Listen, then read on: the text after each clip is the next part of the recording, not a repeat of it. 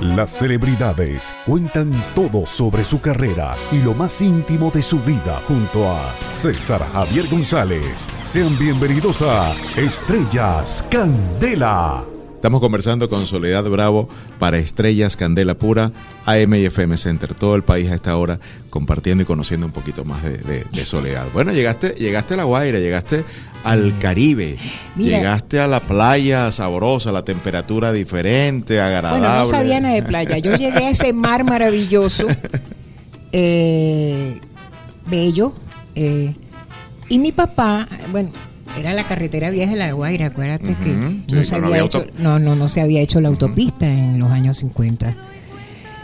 En el año 50. Entonces, mi papá, este, de inmediato quiso eh, este, mostrarle a mi mamá eh, todo lo que había. Entonces nos fuimos enfrente a, a una arepera que había ahí. Horrible, por cierto. Entonces mi mamá casi se rompe un diente con una arepa que seguramente era más vieja que, que, que yo. Entonces, entonces mi mamá dice, pero hombre, ¿cómo es posible que, es que se me va a romper en los dientes? Nada, un bautizo de arepa malísimo. Que- que- un- ¿Verdad, verdad? Un encuentro traumático con, Traumático. con el plato En típico. cambio, yo amo mis arepas y las arepas que hace mi hija son extraordinarias y yo no como otras. este, bueno, y ahí eh, ¿Tomaron rumbo a? a Katia, que es donde vivimos, Ok. donde vivimos. eh, Ahí te encontraste con la familia que te pidió, la que, la que reclamó. Exacto, que era el hermano de mi padre, ¿De nombre? León Bravo. ¿A qué se dedicaba el tío León? El tío León era eh, un cascarrabias, por cierto, era mi padrino. Este, mi tío León era un ser bello, eh, este, como muy bien plantado, ¿no? Hermoso. Entonces él era violinista. Él era violinista y recuerdo que Vivía de la, de la música. sí vivía de eso. Chévere. Él era violinista y trabajó muchísimo en la televisión, en las orquestas de, de Radio Caracas Televisión. Cuando empezó la televisión en Venezuela, Ujú. este, las orquestas de, de planta, que eran, no sé si las de Ulises Acosta, este, no sé, ya ni me acuerdo, pero eran esas orquestas eh, y él trabajaba allí, en, en esa... Le encantaba tocar el violín, pero porque lo obligábamos. En realidad mi papá le tenía mucho celo a mi tío porque, porque él decía, él decía, ¿cómo es posible que, que tu abuelo, solita, porque me decía solita, que tu abuelo le haya mm, este, promovido una educación musical a tu tío? Cuando el, realmente el que le gusta la música y tiene oído musical soy yo. está bien, está bien. Y que eh, mi, mi tío en realidad eh, un poco que odiaba toda esa historia, ¿no? Mm. Pero era violinista, cosa que mi, mi papá no, no fue. Aunque él amaba la música, era melómano, le gustaba mucho la música clásica. Y este, eso me, me acuerdo que decía, ese abuelo tuyo, hmm". Permítenos de alguna manera conocer a tu papá y a tu mamá. ¿El nombre de tu papá? mi papá se llamaba Fernando, Fernando Bravo. Y mi mamá. Elena Pérez. Así que yo soy Soledad Bravo Pérez, muérete. Los dos, ¿verdad? Sí, señor. Los, y los dos españoles, Los dos españoles. nacidos igualmente en, En España. en pero quiero decir en el en, en No. donde tú naciste. No, eh, mi mamá eh, nació en la provincia de Santander, en un maravilloso pueblo mm, costero que se llama eh, Castro Urdiales. Maravilloso. Con una iglesia del siglo XIII donde fue bautizado mi hermano mayor, o sea, mis dos hermanos. Este mm, bello, un pueblo lindo y bello. Mi mamá era bellísima, mi mamá era eh, la mayor de 11 hermanos. ¿ok? Y mm, todas muy lindas. La- las mujeres de esa familia realmente era eran muy buen- muy buenos mozos, ¿no? Había una mitad que tenía los ojos azules y otra mitad los ojos castaños. Mi mamá era la de los ojos castaños. Y mis hermanos, por supuesto, nacieron los dos con ojos azules y yo salí la negrita de la familia. con la desgracia de que mis hermanos cuando me querían molestar y hacerme sufrir, me decían que me habían recogido debajo de un puente. Así es. Malvados. Malvados total. Estamos conversando con Soledad Bravo, Estrellas Candela Pura para M y FM Center. Ya repasamos un poco y seguramente se nos escaparán muchísimas cosas de estos primeros siete años de vida de Soledad. Cuando llegó a, a- a la que hoy es su tierra y como bien lo dijo un poco más temprano, es, su, es venezolana, listo, de Katia. Porque me lo dijo, soy de Soy Katia. venezolana, de la pura capital, del eje de mi tierra, del Distrito Federal. Estás disfrutando de Estrellas Candela junto a César Javier González. Bueno, vienen los segundos, la segunda etapa, de los 7 a los 14, la entrada a la adolescencia. Era difícil, la más complicada porque los muchachos suelen ser un poco más rebeldes. ¿A qué edad se muda Soledad a San No, Bernardino? poco. Eh, yo, yo terminé mi primaria. Ah, ah, no, pero tengo que contarte Por favor. que cuando yo estaba en Katia yo sufrí mucho. No por, por, por Katia, que yo la amaba, y lo único que quería era jugar y estar en la calle y ser maluca. Bueno, pero los colegios. Oye, vale, ¿cómo sufrí? No duraba ni dos días en un colegio. ¿Dónde, dónde hiciste la primaria o por lo menos Ah, dónde la terminaste? entonces, eh, me acuerdo que me pusieron en cuarto grado porque yo era muy, muy avispada. Ok. Y, y me pusieron eh, hasta que mi papá encontró un colegio en la avenida Sucre este que se llamaba El Divino Maestro. Ok. de monjas. A mi papá no le gustaba la educación de las monjas porque él era educador y no le gustaba mucho la educación de las monjas. Pero yo fui la mujer más feliz del mundo en mi colegio de monjas. Uf, no te puedes ni imaginar. Ahí, este, ahí empecé a cantar las cosas. Ahí hice la primera comunión. Yo fui feliz cuando hice esa primera comunión. Y, y entonces los preparativos y las canciones que tenía que cantar. Y entonces las, las maestricas, las monjitas mm, adoraban como yo cantaba. Y había otra muchacha que cantaba así como yo. Y entonces hacíamos dúos y cosas. Eso fue maravilloso. Eso marcó tu vida. Ah, sí, sí, maravilloso. Yo me volví, pero lo que se hizo una mística, con una amiguita que vivía enfrente, que también hizo la primera comunión y que también estudiaba ahí conmigo.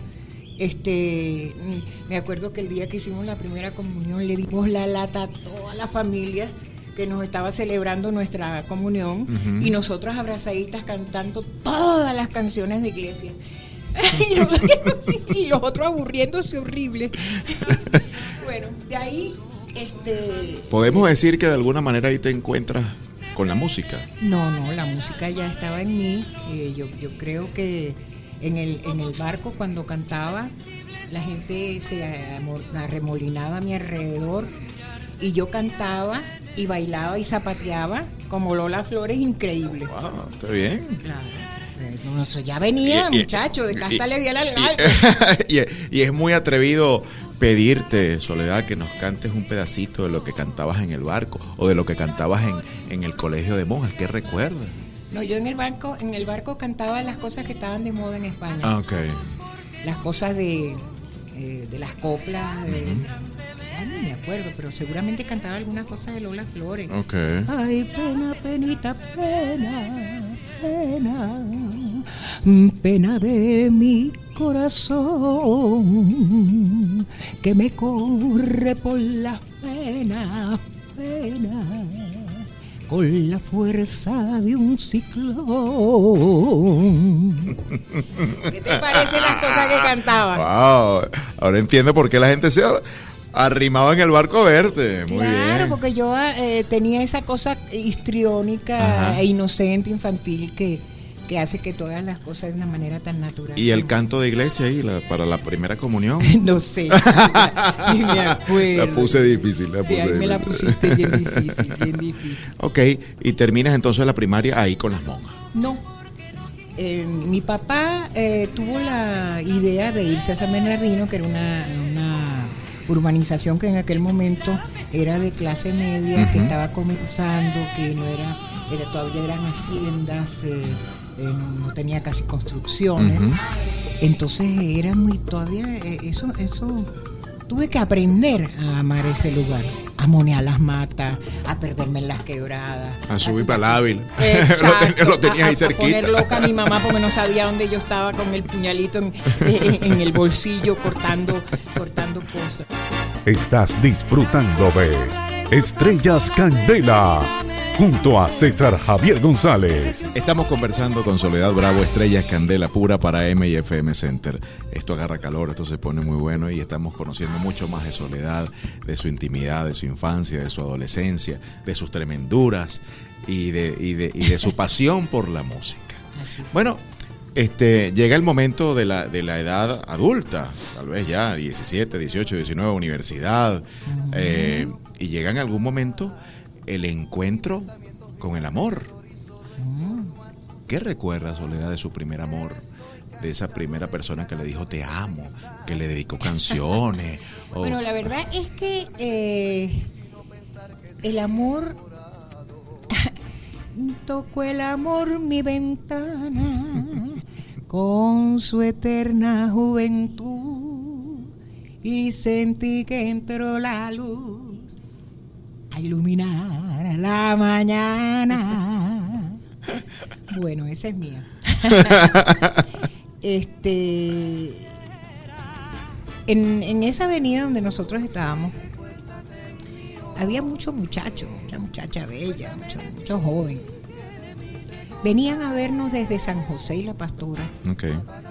a mi amiga Chela y a mí, que éramos bien lindas, por cierto. Mm. Además, la combinación perfecta: cantante, músico, bailarina y bonita. No, era, y, y la- y- y mi compañerita, mi amiga del alma, de mi, de mi adolescencia, Chela era bella. Era una morenita preciosa, venía de Valencia. Nosotros siempre nos poníamos a conversar ahí en la puerta del edificio, sentaditas en un piso. Y ahí pasaban esos cucarachones que venían de por allá. que venían de por acá. y bueno, en una de esas el, el- el am- el amor tocó mi ventana. Pero fue un amor complicado. Fue un amor complicado, con lo cual este, mis padres y unos amigos de mis padres decidieron este, ponerme de patitas en, en la calle. Y sin que dijeran agua va, yo me vi montándome en un avión sin boleto de, De retorno. de retorno. Fue un gran descubrimiento y se lo agradezco a mis viejos bastante, porque aprendí mucho. Fui a, a conocer a mi familia en España, que no la conocía. O sea, que no me acordaba. Este, me acogieron con los brazos abiertos, mis penas de amor y todo. Pasé eh, parte de mi, de mi invierno triste, escuchando, me acuerdo, en un desvencijado o aparato de sonido que tenía una tía mía, unos discos que yo misma me había eh, agenciado, uno de John Baez, este, cosas así. Me la pasaba escuchando eso y mi tío tenía ah, una biblioteca donde todos los libros, mi tío era obrero, pero tenía unos libros eh, con todos cubiertos de plástico, los muebles cubiertos de plástico, tú sabes, en una sala donde nadie entraba nunca, que era horrible, pero había unos libros, yo los descubrí. Ah, Y, y- y sin su permiso les abrí todos los libros y me leí Shakespeare, me leí todo lo que me dio la gana, chamo. wow. Sí, señor. A Dostoyevsky completico. Me hice culta, muérete. no, no, no. Ya yo era porque mi papá ya me había este, iniciado en la, en la cosa de la lectura. Él era un gran lector Ok, y quería que yo este claro. sí, Te inculcó me- eso. Sí, me inculcó eso, me enseñó todos los grandes poetas españoles, la literatura española, la generación del 98, la generación del 27, todo eso lo conocí a partir de los 13 años. ¿De qué edad estamos hablando cuando cuando te, te yo te me voy tocó para el allá, a boleto? los 20. te to- a los 20 usted se va para España. Yo, ¿Solita en su avión? solita, en mi avión, por cierto, como era tan necia y, te- y tan joven y no sabía nada y era bastante ingenua, este eh, perdí el avión eh, en- eh, cuando porque era una combinación, como me querían mandar urgente. Sí, este para que no viera más al susodicho. al, al amor. al para que te olvidaras el, el personaje, el personaje. El personaje. Este, me mandaron a Londres, ahí tenía yo que tomar una conexión a, a Madrid. Perdiste ese avión. Yo veía cómo se montaba la maleta en un avión y decía, ay, esa es mi maleta, la estoy viendo, la estoy viendo. No, hombre. Eh, pero bueno, son esas cosas que tienen que pasarle a uno. Claro. Pintor nacido en mi tierra. Gracias por acompañarnos en este episodio. Seguiremos conociendo historias en Estrellas Candela junto a César Javier González. En el próximo episodio de Estrellas Candela. Yo andaba con unos pantalones y un, y un suéter, me acuerdo, y mi guitarra para todos lados. Voy a la clase, me siento y pensé, cuando llegue a la casa tengo que decirles, no quiero estudiar nunca más, me voy a dedicar a cantar.